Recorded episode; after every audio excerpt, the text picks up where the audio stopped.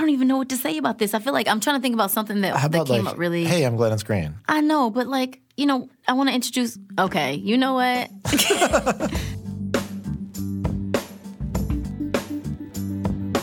hey there, I'm Glenance Green, And this is Daniel Biss, and we are your co hosts of Ill Informed. A podcast about Illinois government and politics and what we can all do to make it better. We are pulling back the curtain on all of the things that are happening down in Springfield the good, the bad, the ugly. And today, we're talking especially about the ugly. For real, y'all. That's real.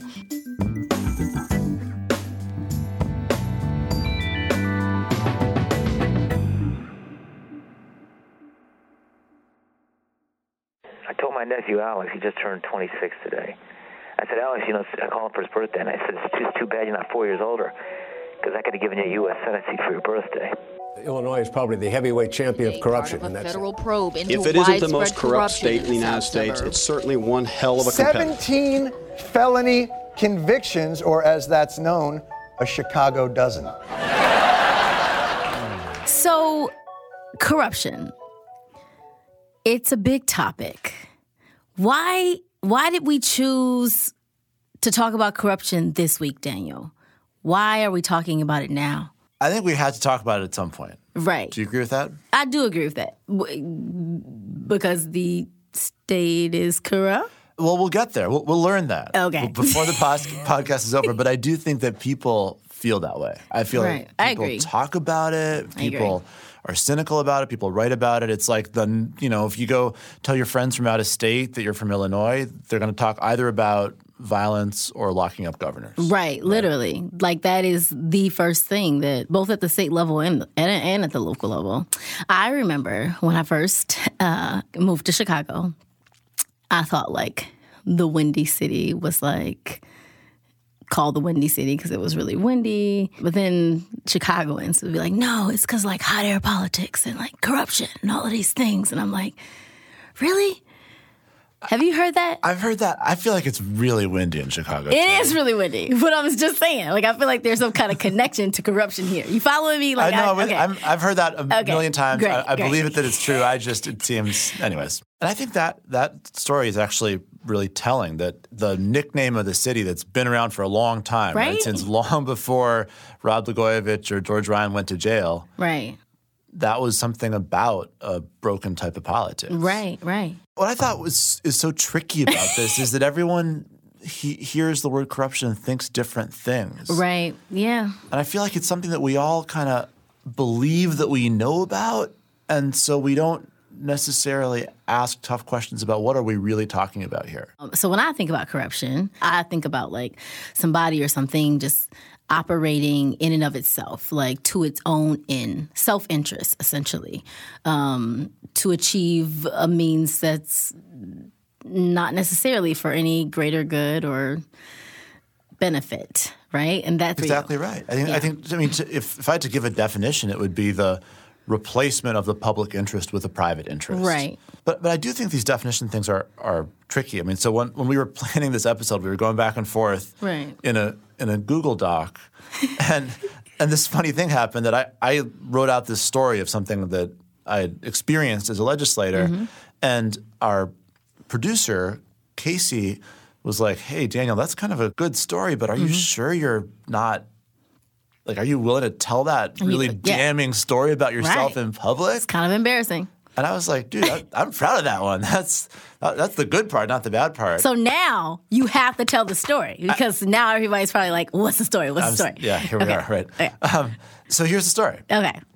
I spent two years of my life trying to pass a bill. It was called the Secure Choice Retirement Savings Program to create a retirement plan for a bunch of Illinois workers. And it was a long, complicated story. And finally, we're like an inch before the finish line. We've, we've got our last vote in the Senate coming up, and we, we're one vote shy.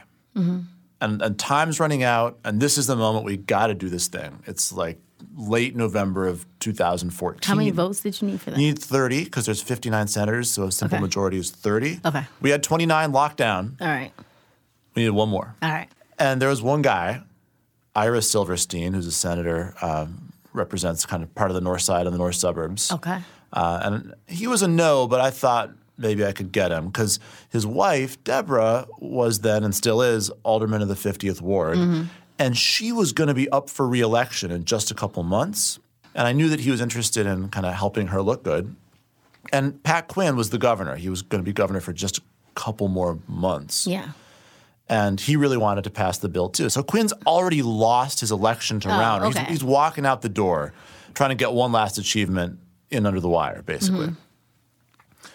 So I, I walked Ira to Pat Quinn's office in the Capitol building and I pushed him inside and I released his body and I closed the door. So it was just the two of them in the office. And I don't know exactly what they talked about, but what I know is that Ira voted for my bill. Mm. And my understanding is some project got built in the 50th Ward, and you know, the incumbent alderman got to brag about the good things that were happening in the 50th Ward. Wow. So I think like so I guess a key important part of the story is to note like the governor was in favor of your bill. Yeah, I didn't have the tools to cut this kind of deal on my own. I had to have somebody else but do it, it for but me. But it was basically. definitely like that was something that he also supported and stood behind. And like, what, where, where was Ira before you walked him over to the office? Uh, so this was the last vote on this bill. We'd voted on that this bill the first time, um, quite a long time before, and the first time we voted on it, Ira voted no or present. Okay. So Ira, Ira had already had been against the bill in the past. It. Right, right, right. And but the problem is one of the people who'd been for it had flipped to no, so I had to find somebody else to flip to yes, and Ira was going to be the one. But I think okay, so I think this like makes a little bit of a difference though. Like where where was his state when you walked him to the office? Like was he on the fence? Like ah, you know, maybe I could be convinced. Well, I think what had really happened is he had promised the lobbyists for the life insurance industry who were against me that he was going to do what they wanted, and he had to be persuaded to break that promise. Bingo. I think that's what actually was going on. Okay, okay. That's that's a big deal. Like that changes the game a little bit. Does that right? does that make it seem more or less corrupt to you? That's a good question. No, he did for his wife. That's all love. I don't, you know, so the crazy things we do for love. It's a uh, surprising section of their wedding vows. Actually, Right. But I do think that there is something to that in terms of like if somebody was already on the fence or somebody had what convincing in terms of like what's at stake and what was negotiated behind closed doors. So do you know like what you don't know what was negotiated? There's two things that are they're interesting about this. One is I don't know exactly what got offered. Okay. I just I knew that I knew going in sort of what type of offer was going to work, and I had warned the governor about that. And so, I mean, the bottom line is the incumbent alderman who was married to this guy I was talking to wanted Right. to brag about something when she was running for reelection just a few months after. Right, right, right. The other thing, which is not really relevant to our story, but it's just interesting, is that when he walked out of the room, he didn't like shake my hand and say, "All right, you got me." He wouldn't make eye contact and he bolted. And I like chased him around the Capitol for the next two and a half hours before the vote came up, and he wouldn't actually look me in the eye and say, "I'm with you." So he didn't really want to be Which is you. weird, right? Because usually, That is weird. usually the awkward conversations are the folks who are against you, not the ones who are with you. It, it turns out he didn't want to say out loud he was going to vote for the bill because he was worried that the word would get back to the lobbyist who he'd promised he would be against the bill, and they would find him and flip him back again. Yeah. He didn't trust himself to stay on my side for long enough unless he took a vow of silence. Wow.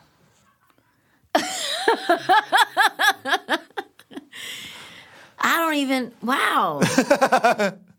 okay, so like, there, there- there's so many layers to this. I don't even know where to where to start. Okay, so I guess I'll just start here.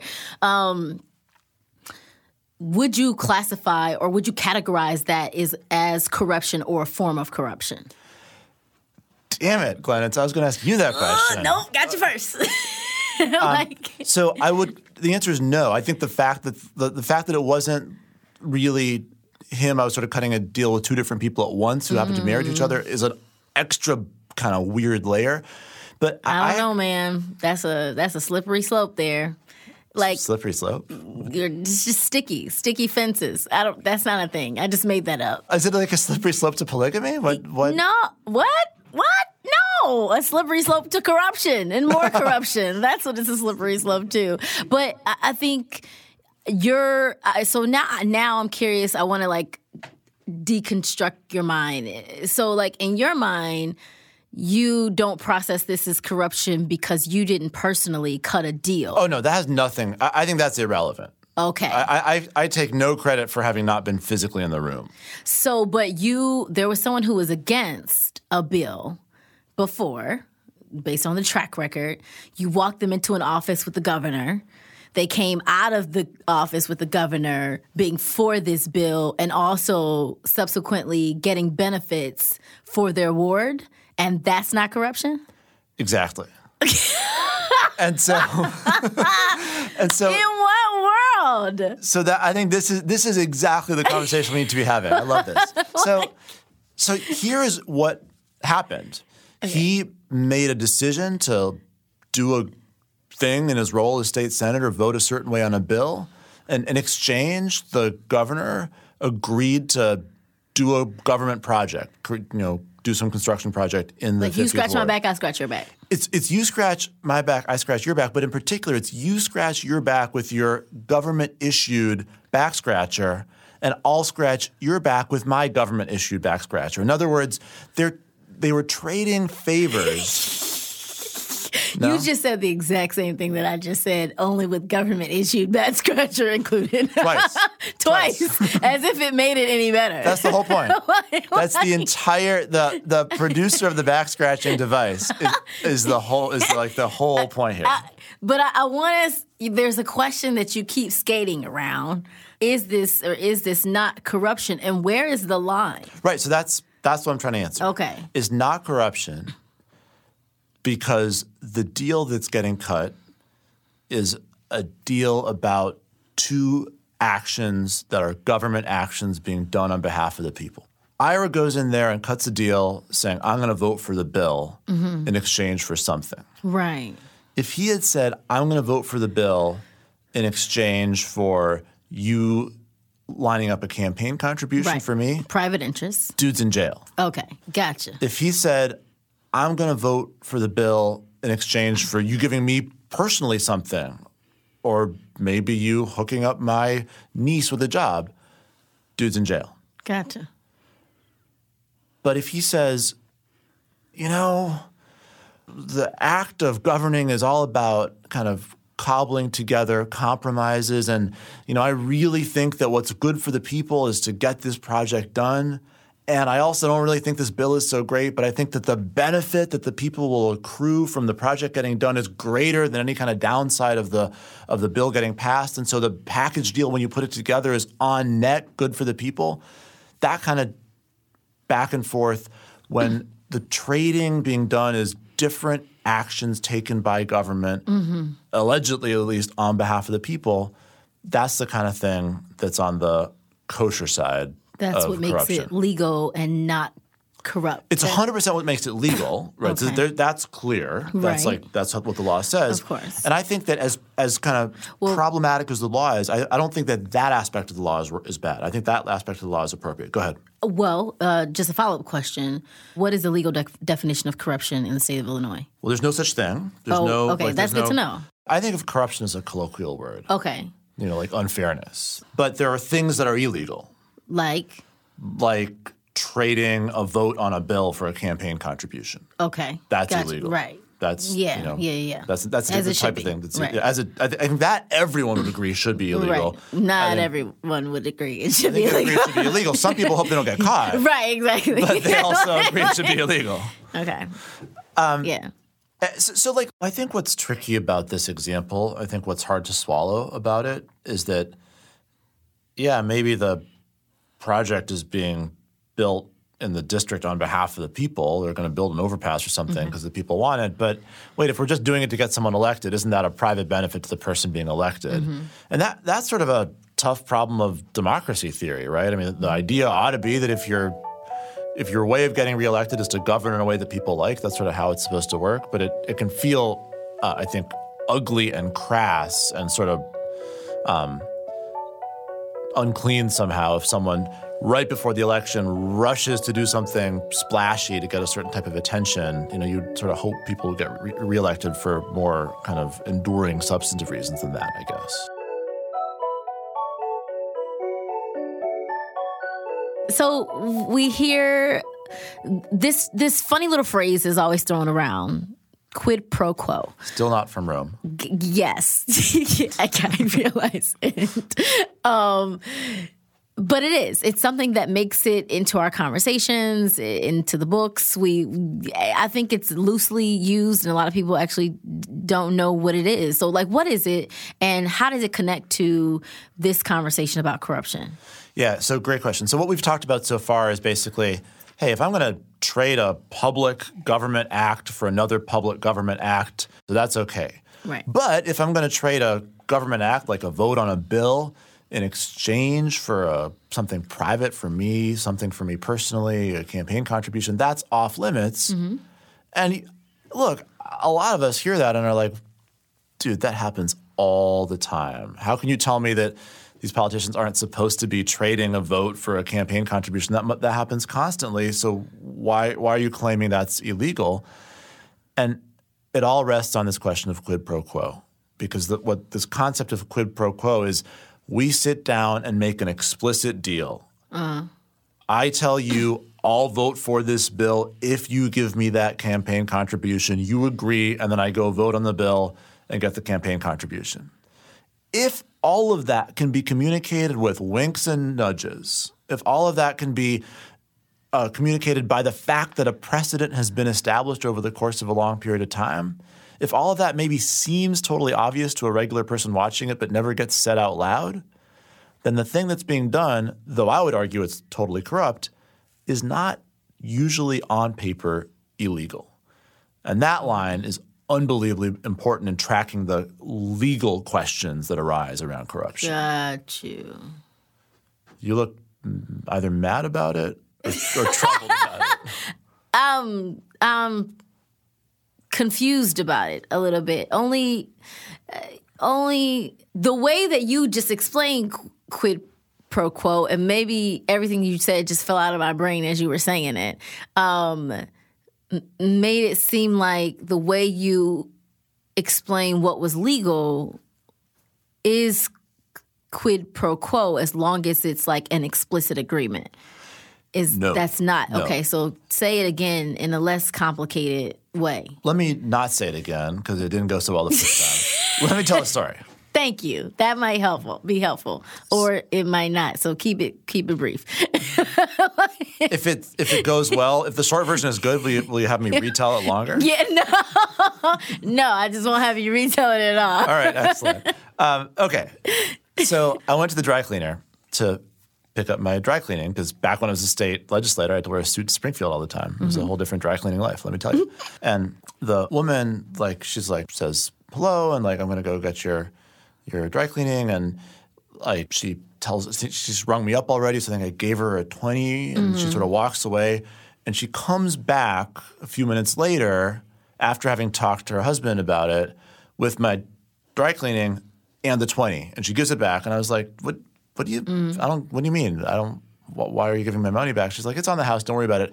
Hey listen i want to talk to you about this permit issue where we're trying to apply for some permit with the illinois environmental protection agency and there's a problem going on and we'd really like your help with that uh, anyway nice to see you She's and- trying to get some like under the table things going on. for sure and so for the record i paid Okay. It's not easy, but I was able to to pay for my dry cleaning.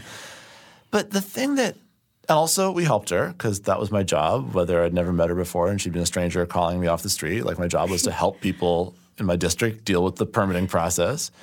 But But to be real quick though, like in exchange for twenty dollars, that would have been a big favor. it, no, it was it was would have been. I mean, it literally would have been if no one if there'd never been a twenty dollars, and I hadn't been willing to do that. That would have been a fireball fence anyway. That was, Uh, yeah. that was my literal job. I mean, I'm saying right, right? The least But- of your words. I'm, I'm just, I'm just, I'm But just let saying. me, but here's the point of the story Gotcha. that, and that, that sort of freaked me out as I was thinking about it later that day. If I had kept the twenty yeah, and also done the thing she wanted done, Mm. that would have been legal. really? Because she never said, I'm going to give you free dry cleaning if you're willing in exchange to help me solve my problem. That would have been illegal. But Wait a instead, she did the totally different thing of in the space of 45 seconds being like, here's 20 bucks. Oh, and also, if you don't mind, please solve this problem for me. Wait, okay, okay. So now, n- thank you for telling that story. I actually think it made it much more helpful. But I think, you know, what's interesting about that is it's the same thing, but the fact that it wasn't explicitly said Exactly. is what is the difference. Is the line Exactly. that makes it legal versus illegal. That is the distinction. And, and that is the distinction that the U.S. Supreme Court has upheld like crazy, not just with Citizens United, but for years That is before. a terrible it's the worst. distinction. Like it's that's a real thing. It's the worst.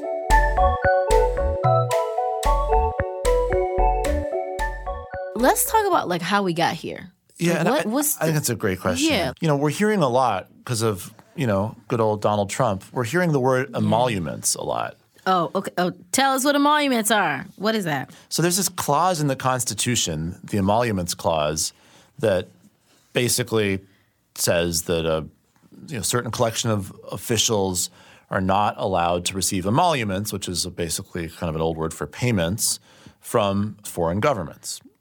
Meaning, you can't be president and get paid by a foreign government at the same time. Right. That's expl- that specific thing is in the Constitution as illegal. The Constitution doesn't say you can't get paid in exchange for something, right? The Constitution doesn't say take your paycheck from Russia unless you're promising them a thing in exchange. What the Constitution says is you can't get paid by Russia if you're going to be the president because we just know that people getting paid like that is inherently corrupting, even if nobody means it.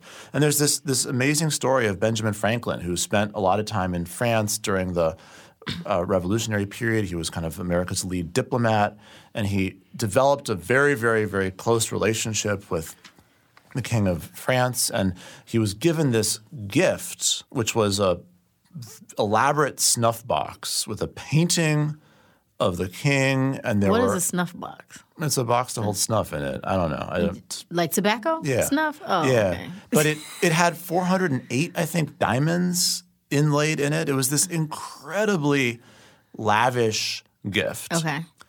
And Ben Franklin like went back to Congress and he was like, I don't know, man, what do I do if I if I don't accept the gift? It's you know somehow rude to the host, but if I take it, it's going to be corrupting, and you know that, and I know that, and they had to actually pass a law in Congress to let him keep this this snuff box because they were so sensitive at the time to the idea that receiving gifts, even if you're not promising anything in exchange, receiving gifts like that is just gonna make you eventually kind of feel owned. Let's talk a little bit about the history of corruption in, in Illinois. Like, how did we get here? we went from this place in the late 18th century where you know the, the notion of taking a gift from anyone was viewed as automatically corrupting. Mm-hmm. To now we're in this place where like if we don't explicitly cut a deal this for that then everything is sort of okay. Mm-hmm. And th- there's been a long trajectory. Like for example there were places that banned lobbying altogether that said that you couldn't pay someone to go advocate for you at the legislature because mm-hmm.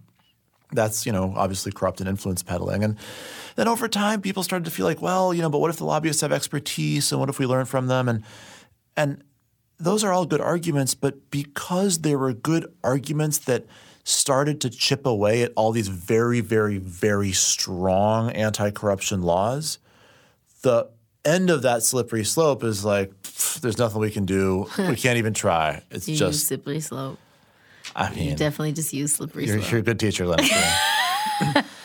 um, but yeah, I mean, the history of corruption in Illinois is long. There was um, this incredible episode in the middle of the 19th century where a governor, Governor Joel Matteson, who the South suburban city of Matteson is named after, was ultimately found with a shoebox full of what was called canal scrip, a shoebox full of IOUs, basically, that he was embezzling.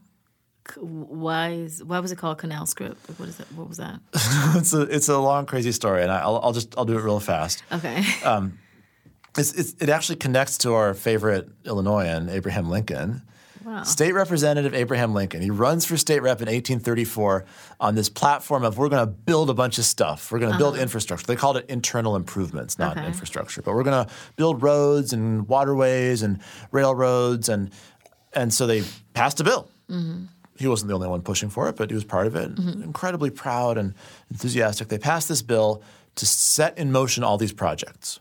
So two things happen in the course of trying to do all these projects. The first thing that happened was a giant recession. Mm-hmm. And the second thing that happened was a lot of corruption. The money kind of disappeared.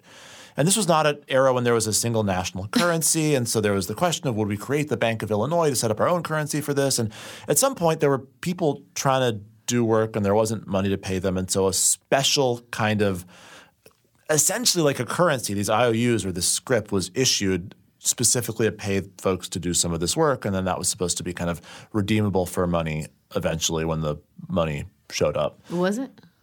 Well, some of, uh, theoretically it was, but all a lot of it just disappeared. Period. First of all, where did this money go? Well, you know, no one really knows, but there was there was uh, a lot a lot of disappearing money, and there was also just a lot of poverty at the time.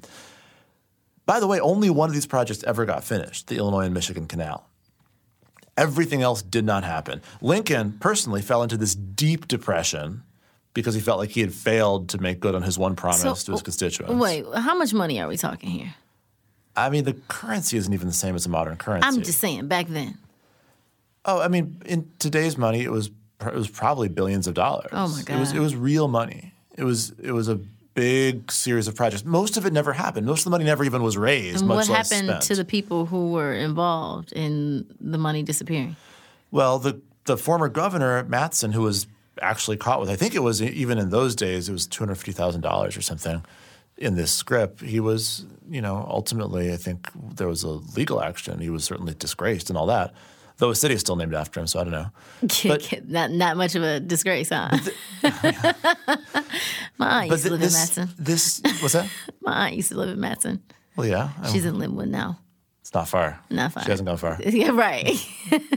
But but there was no Governor Lynwood who stole. Quasi real money. Um, This is true. This is true. anyway, it's a really odd story. But it winds up with an ex-governor of Illinois like walking away with a shoebox full of money, wow. and that was a long time ago. That was 150 years ago, Yet, and yet that was not in our not so distant history, you know, four of our eight governors have ended up in prison. and how many corruption. state legislators and how many city council members and, and so forth. So it's real. Um, real quick though, give us an example of something that you feel like is legal but should absolutely be illegal. Well, so Something that's happening in Springfield. you know, the most famous example I think is a really good example, which is when these folks like Madigan and Burke are property tax attorneys making incredible amounts of money on the side. You talked about who Madigan was in the last episode. Tell us who Burke is. Right. It's Mike Madigan, Speaker of the House. Ed Burke, Alderman of the 14th Ward. He's been on the city council for half a century. He's now uh, involved in a very serious uh, federal legal proceeding and, you know, may wind up in, in real trouble, though he's been close to being in trouble in the past and all Yeah. to get away with it. And, and by the way, it was just in the middle of that um, he was reelected uh, with uh, over 50% of the vote against two other candidates. Um, but these and other people, by the way, they're not the only two. In trouble for what? so there's a Burger King in his ward. Yeah. And because of how being alderman works, and we may want to talk about this, by the way. Right, But because of how being alderman works, he kind of gets to decide the zoning and permitting for that Burger King. Yep. And the accu- accusation is that he shook the Burger King owner down Mm-hmm. for money or business in exchange for uh, allowing the permitting to happen. Mm-hmm. And what's super interesting about this is that the owner was from out of town Mm-hmm. because the thing that's illegal isn't taking the business and doing the permitting. The thing that's illegal is actually cutting the deal explicitly. Mm-hmm. And I would argue that because the guy was from out of town and sort of didn't know how it's done in Chicago, he pushed back and fought, and that led to a explicit type of conversation that probably wouldn't have happened if the business owner had been someone who just kind of knows how things always operate in Chicago. And it's a perfect example of how the explicit thing that made it illegal wasn't the the bad part. Mm-hmm. The bad part is expecting the business or the money or the personal benefit in exchange for just doing your goddamn job Right. as alderman. Right. I think when elected officials have side business where they are personally getting wealthy on work that's obviously connected to government, that should be illegal in my opinion. Yeah, I, I agree, and I, I I'd imagine that a lot of listeners or a lot of a lot of the folks out there would would uh, would definitely agree with that too. Are there things in the structure of our state or our constitution in Illinois that kind of makes how how the things that you've kind of called out as corruption more prevalent? I think Illinois government is kind of designed to be a petri dish for corruption. And, and let me give some examples. Um, you know, we talked about Ed Burke, and I mentioned that he gets to kind of decide what the zoning rules and the permitting are in his own ward. Now, that's kind of weird. That that's not a law of nature. That's just how it goes in Chicago, and that's something Right. called aldermanic privilege. Privilege, yeah. that's you know, it's a little unusual, frankly.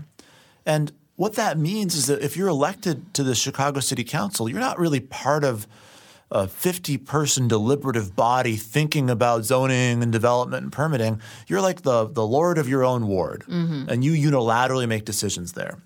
Well, if you've got a small place with one person unilaterally making decisions and no check or balance, if that person is, uh, you know, acting only with the public interest in mind, it may work out great. It may work out even better, by the way.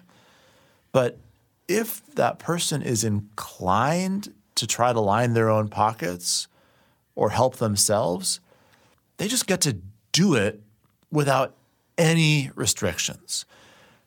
And that I think is asking for corruption much more than if you had, you know, unelected kind of bureaucracies doing these things collaboratively or if the entire mm-hmm. city council all worked together on these questions. And so And We that is that is aldermanic privilege. that's aldermanic privilege. Okay. And we see that kind of thing all over Illinois government. And what, what I mean by that kind of thing is those there's like a particular fiefdom somewhere. It's one thing inside the government that is kind of isolated and one person or a small number of people can make decisions there unilaterally and those decisions can control where money flows. And so Illinois has more units of local government than any other state.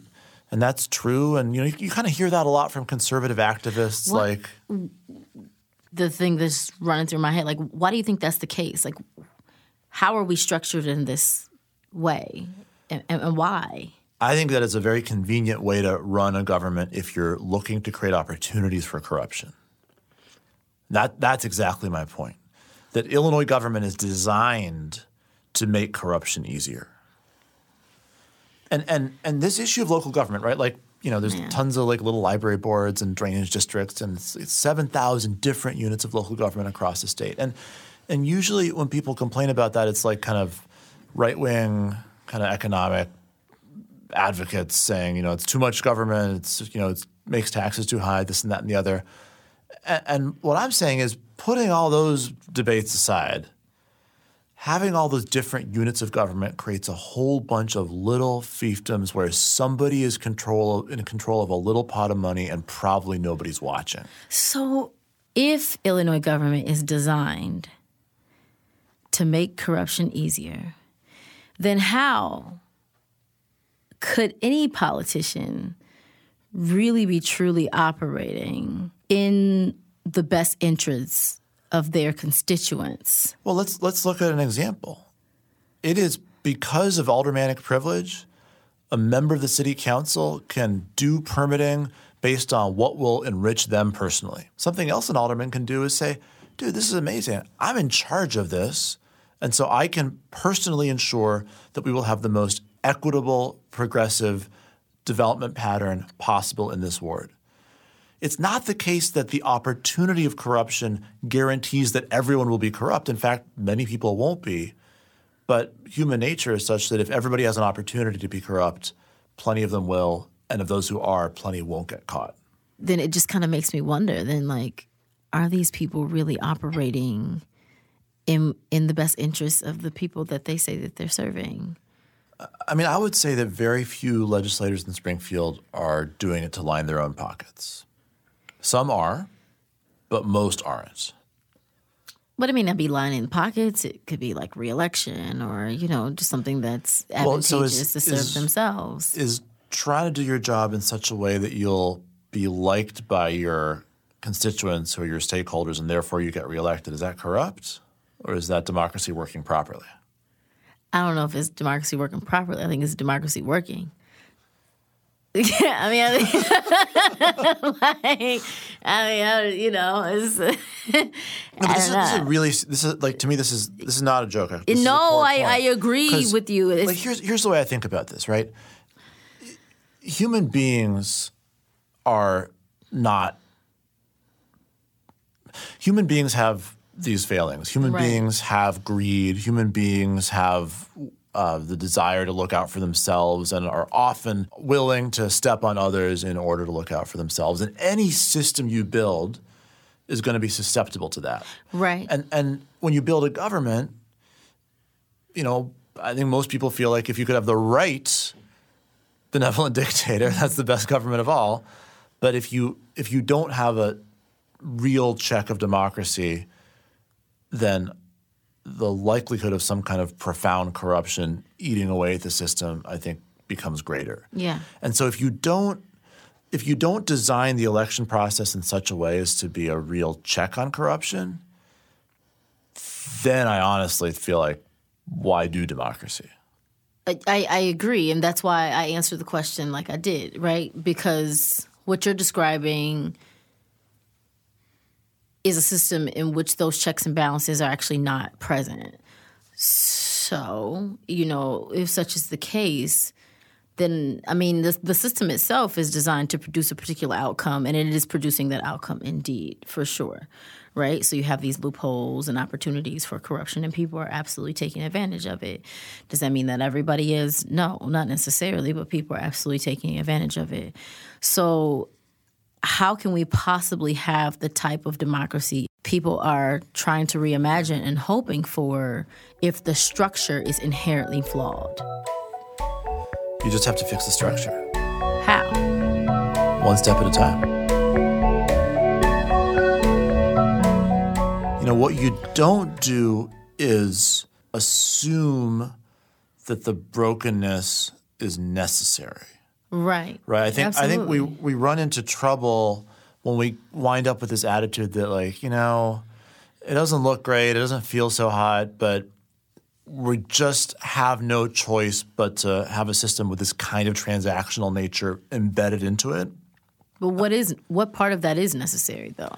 Because from some of the things that you were describing, it sounds like and and this is not me having a vote for corruption, but it sounds like some of those things are necessary to get a particular job done. Right?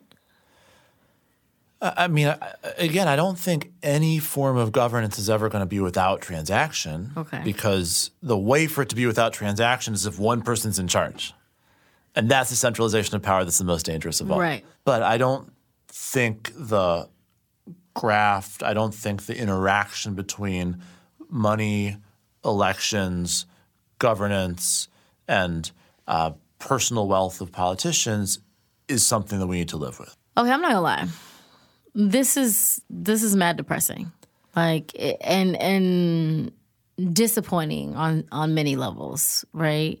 Um, and I think like the biggest thing that is kind of rolling through my mind, and that's really the people, the impact that this is having on the people of Illinois and the people of Chicago, right? So I I, I kind of want to just to take some time and think about who, who are the losers here like and what is the impact that this kind of corruption that we're speaking about today is having on just common folk I think this is the the question, and I think it's actually a super subtle question, right? So let's go back to good old Ed Burke. Good old Ed Burke.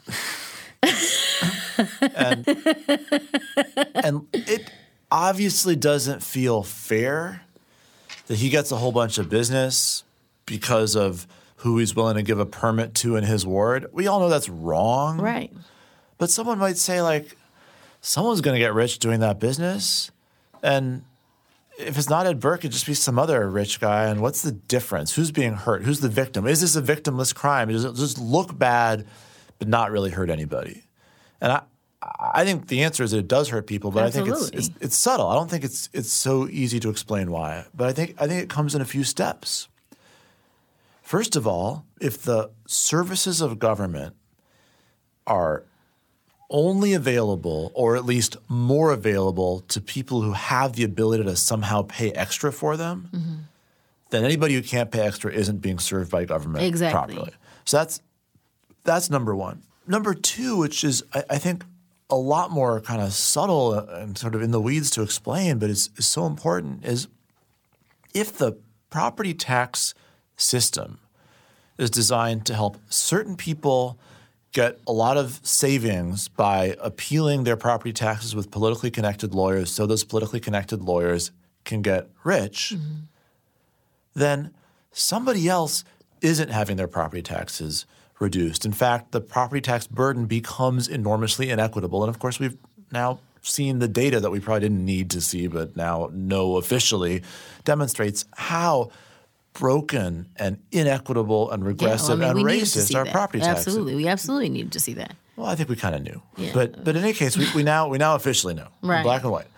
And so, if you have a system where the property taxes aren't about raising revenue, funding schools, creating right. a just economy, but instead are about enriching a particular collection of people, it is inevitable that everybody else is going to somehow lose. And it's not necessarily easy or even possible to write down the exact formula about who is losing and how much, but it's clear that when that many billions of dollars are moving through a system in a way that's got a vacuum cleaner pointed in a particular direction, sucking money out of the system, everybody else who's not benefiting from that vacuum cleaner is being hurt.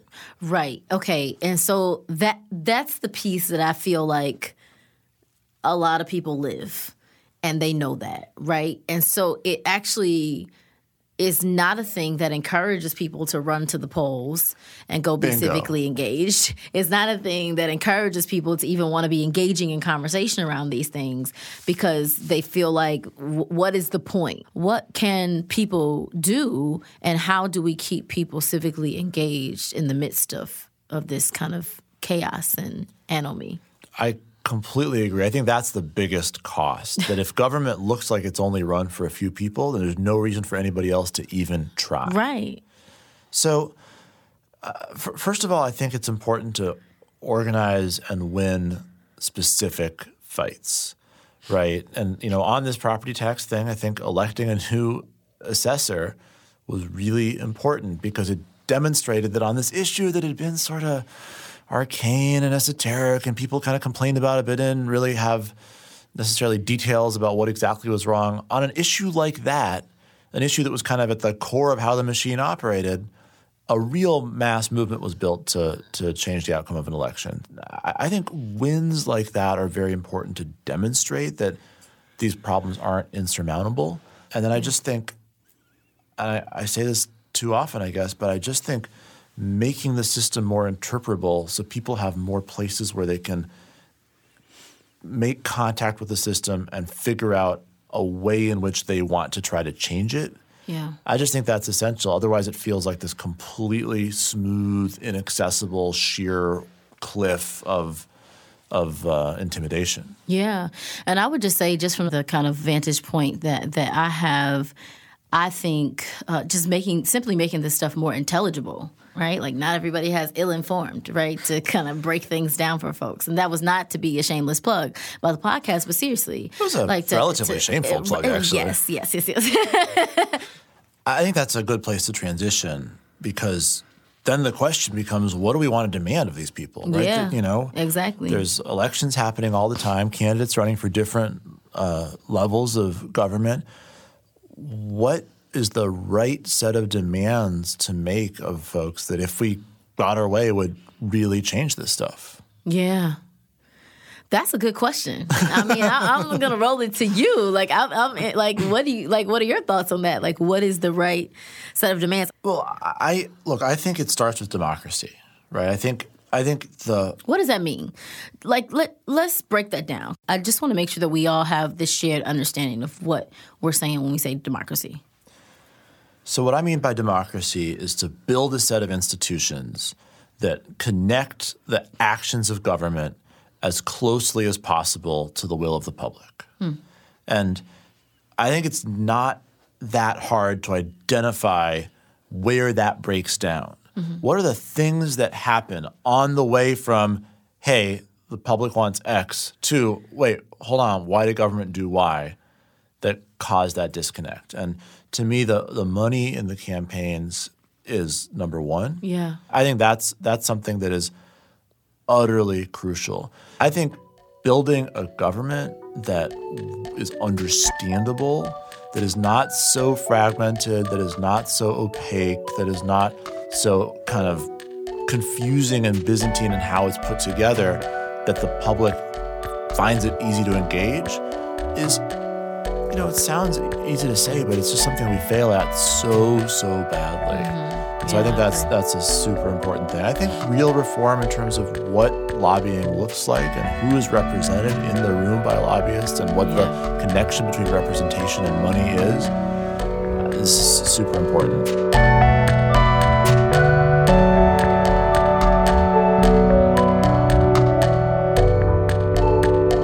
Well, whew, that was a lot for one day. That was a lot for one episode, Daniel. How you feeling? I'm feeling like there's a lot to this subject. Yeah, How about you? I agreed.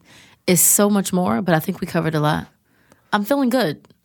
I'm feeling good. You know, I think Your tone of voice is like, you know, you're feeling all right. very maybe? soft and beautiful.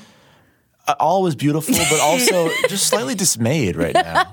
Yeah, you know, it's kind of one of those things. It's it's one of those things where like you know, it's a juicy topic, but also like very depressing, but also like I know that there's gains that can be made and, and progress. So I'm not so uh, discouraged by it, but I do, I feel for people who are, right? Um, and I, and I, I just think I have this deep desire to, to want to keep putting it out there that there are opportunities for change. So let's end there then. If you're if you're worried that someone's dismayed, let's each do our final thought what this conversation makes us feel about the actions that should give us all some hope. I do think just getting involved from wherever you are. And when I say getting getting involved, I mean just local organizations in in your neighborhood, um, on your block, right? Like just these little things that can uh, that I feel like can be done that we've seen time and time again that have had a lot of a great deal of success in the city of Chicago. I mean, we are an organizing town, right? What about you?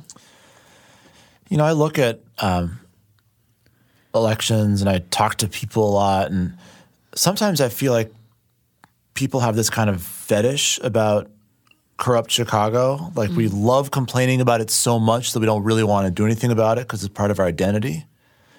And if you look at the history of corruption and representation in America, it can really get better there are places in this country where the political culture has changed dramatically and become dramatically more lowercase d democratic and truly inclusive. These changes can happen when people's reaction to the problem isn't resignation, but rather action. I think this is a time I for agree. action, a time for organizing, and that I makes me feel very hopeful. Absolutely, and and you we cannot rest on our laurels. Uh, I think what one thing that is Do we even have laurels to rest on? You know what? I always wondered about that phrase. Like, what what are laurels? Are they arms? Legs? No, I think they're they're it's a floral item from Greece, right? Is it? I feel like I never knew that. Uh, this is like they Are you making that up? this. No, I don't. I'm, I could be wrong. I'm frequently wrong about Greece. Yeah, Okay. Also so Rome. Um, just real quick though, like we can't rest on those things that are from Greece, according to Daniel. Um, um, I, I, I do think that that absolutely should should give us hope. But one thing that is a fact is if we do nothing, it will stay the same. it could get worse. It could get a lot better, You and it could get a what? lot worse. you- you- that's true. You're right. I mean, like no, no, no change in the direction that we want to go, but absolutely, it could absolutely get worse. So, yeah, cheers, cheers to grassroots organizers and organizing, and and the work of the good folks in the city of Chicago and the state of Illinois who are fighting the good fight. Right on. Every day. Right on. Well, this is amazing. Um, and that was really loud, and I just blasted out Daniel's ears. But uh, thank you all for joining us on this episode of Ill Informed. We'll be back again next week with, uh, we'll tell you what we're back with when we uh, get to next week. Later, guys. bye bye.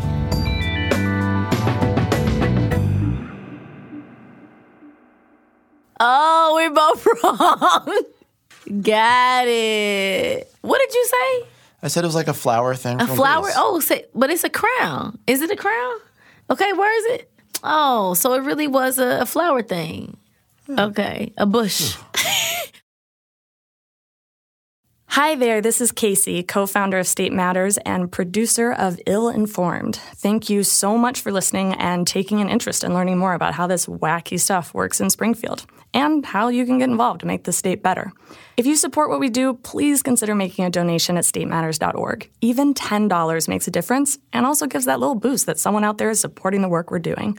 Again, you can donate at www.statematters.org. And while you're at it, rate and review this podcast to help more folks find us. Thanks.